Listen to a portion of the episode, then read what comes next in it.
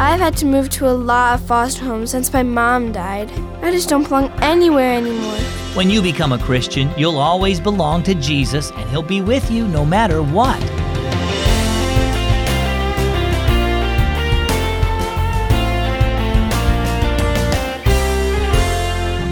Merry Christmas and welcome to Keys for Kids. My name is Zach. Do you feel like you don't belong? Growing up can be hard and it's not always easy to find a place where you belong, whether that's at school or even at home. That can be a really lonely place. But I have some good news. When you become a Christian, you'll always belong with Jesus. Part of that is finding a loving church community here on earth, and another part is going to be with Jesus in heaven one day.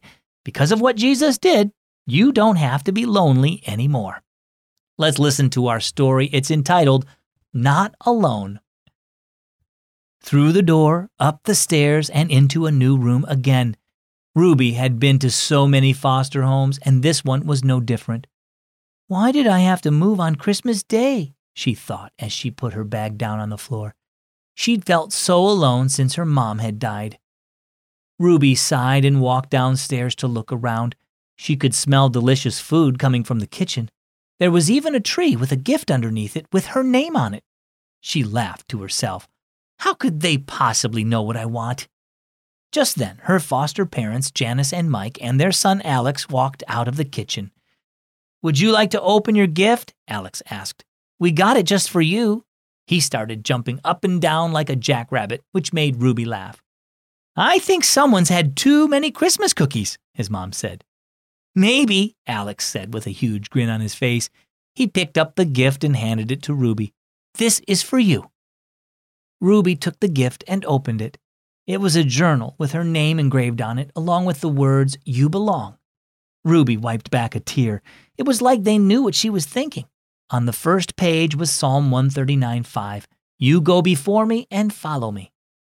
I've never heard that verse before, Ruby said. What does it mean? It's talking about Jesus always being with those who trust in him, Janice said. Mike nodded.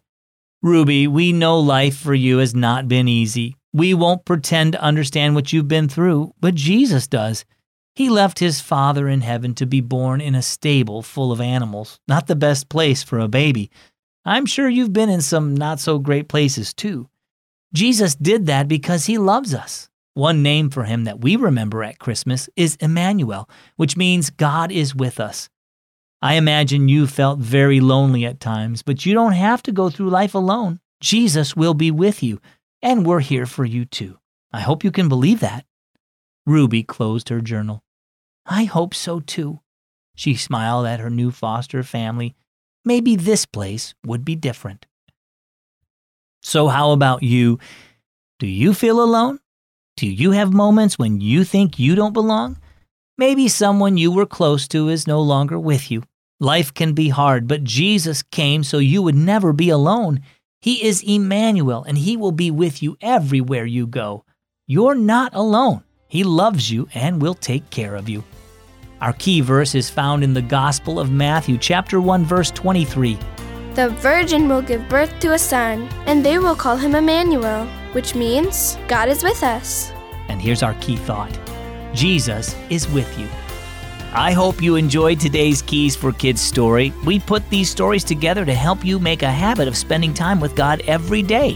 When you grow up to be a teenager, you can keep it up with the Unlocked Teen Devotional.